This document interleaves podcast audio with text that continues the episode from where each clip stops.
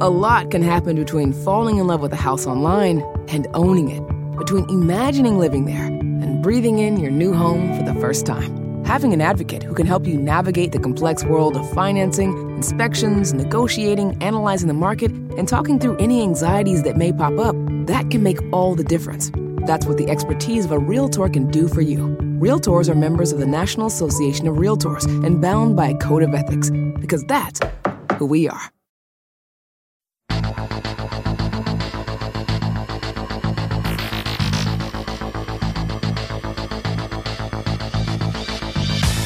Back to Everyday Einstein's quick and dirty tips for making sense of science. I'm your host, Lee Phelan. This week, I kick off a new series on the science of gardening with a look at the difference between two types of flowering plants monocots and dicots.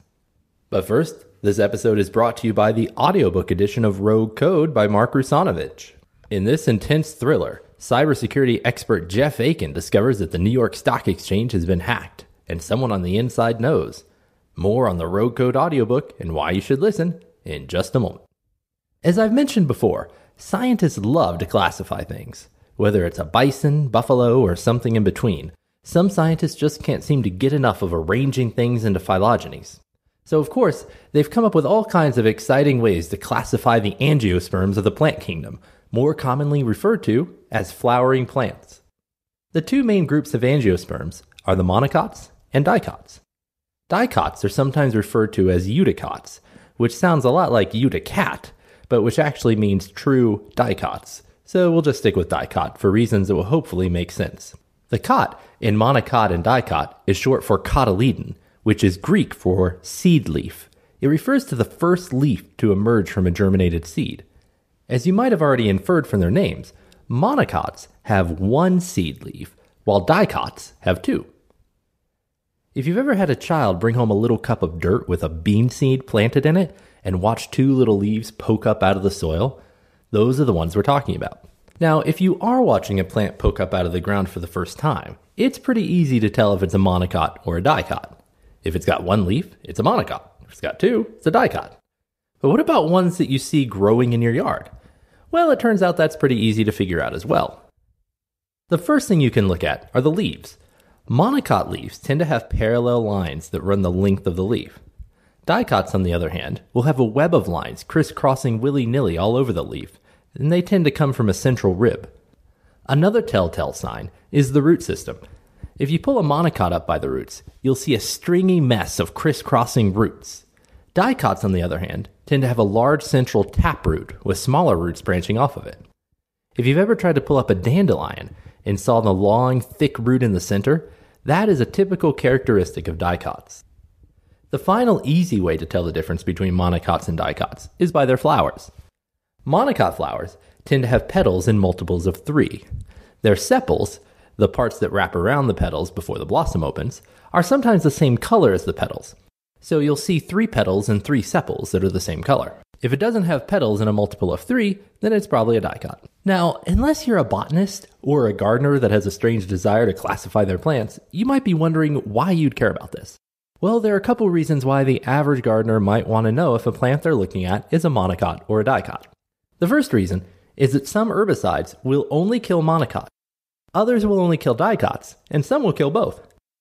So if you're spraying your yard to get rid of dandelion, you want an herbicide that'll kill dicot, sometimes called broadleaf plants, because grass is a monocot, and you probably don't want to kill the grass in your yard. On the other hand, if you're spraying your garden area to kill the grass, you might want an herbicide that only kills monocots, so that any stray grass will die, but your dicot beans will still live. However, you wouldn't want to do that if you're growing corn, because corn is also a monocot. In fact, it's in the same family as grass. So, if you've got both monocots and dicots in your garden, you're just going to have to pull the weeds by hand, which is probably better for your health anyway. Another reason you might want to know the difference is that most monocots, grass being a notable exception, don't do well if you cut their tops off.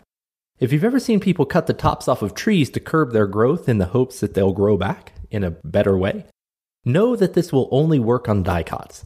If you try this on, say, a palm tree, which is a monocot, it will most likely just die. Once again, this podcast is brought to you by the audiobook edition of Rogue Code by Mark Russinovich. When Jeff Aiken is called in to investigate a possible breach in the New York Stock Exchange, He finds that the system has been hacked, and it seems traders may have allowed it to happen. Instead of praising him for his discovery, the NYSE turns on Aiken, accusing him of grand larceny. Now Jeff must find and expose the criminals behind the theft to protect the U.S. economy and prove his own innocence. The search takes Aiken to the back alleys of Rio de Janeiro, where he takes on some of the world's most ruthless cartels. To hear an excerpt today, go to macmillanaudio.com slash rogue code.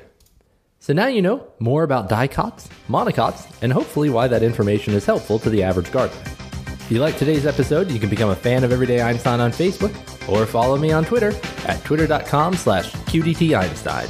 If you have a question you'd like to see on a future episode, send me an email at everydayeinstein at quickanddirtytips.com. Until next time, I'm your host Lee Phelan with Everyday Einstein's quick and dirty tips for making sense of science.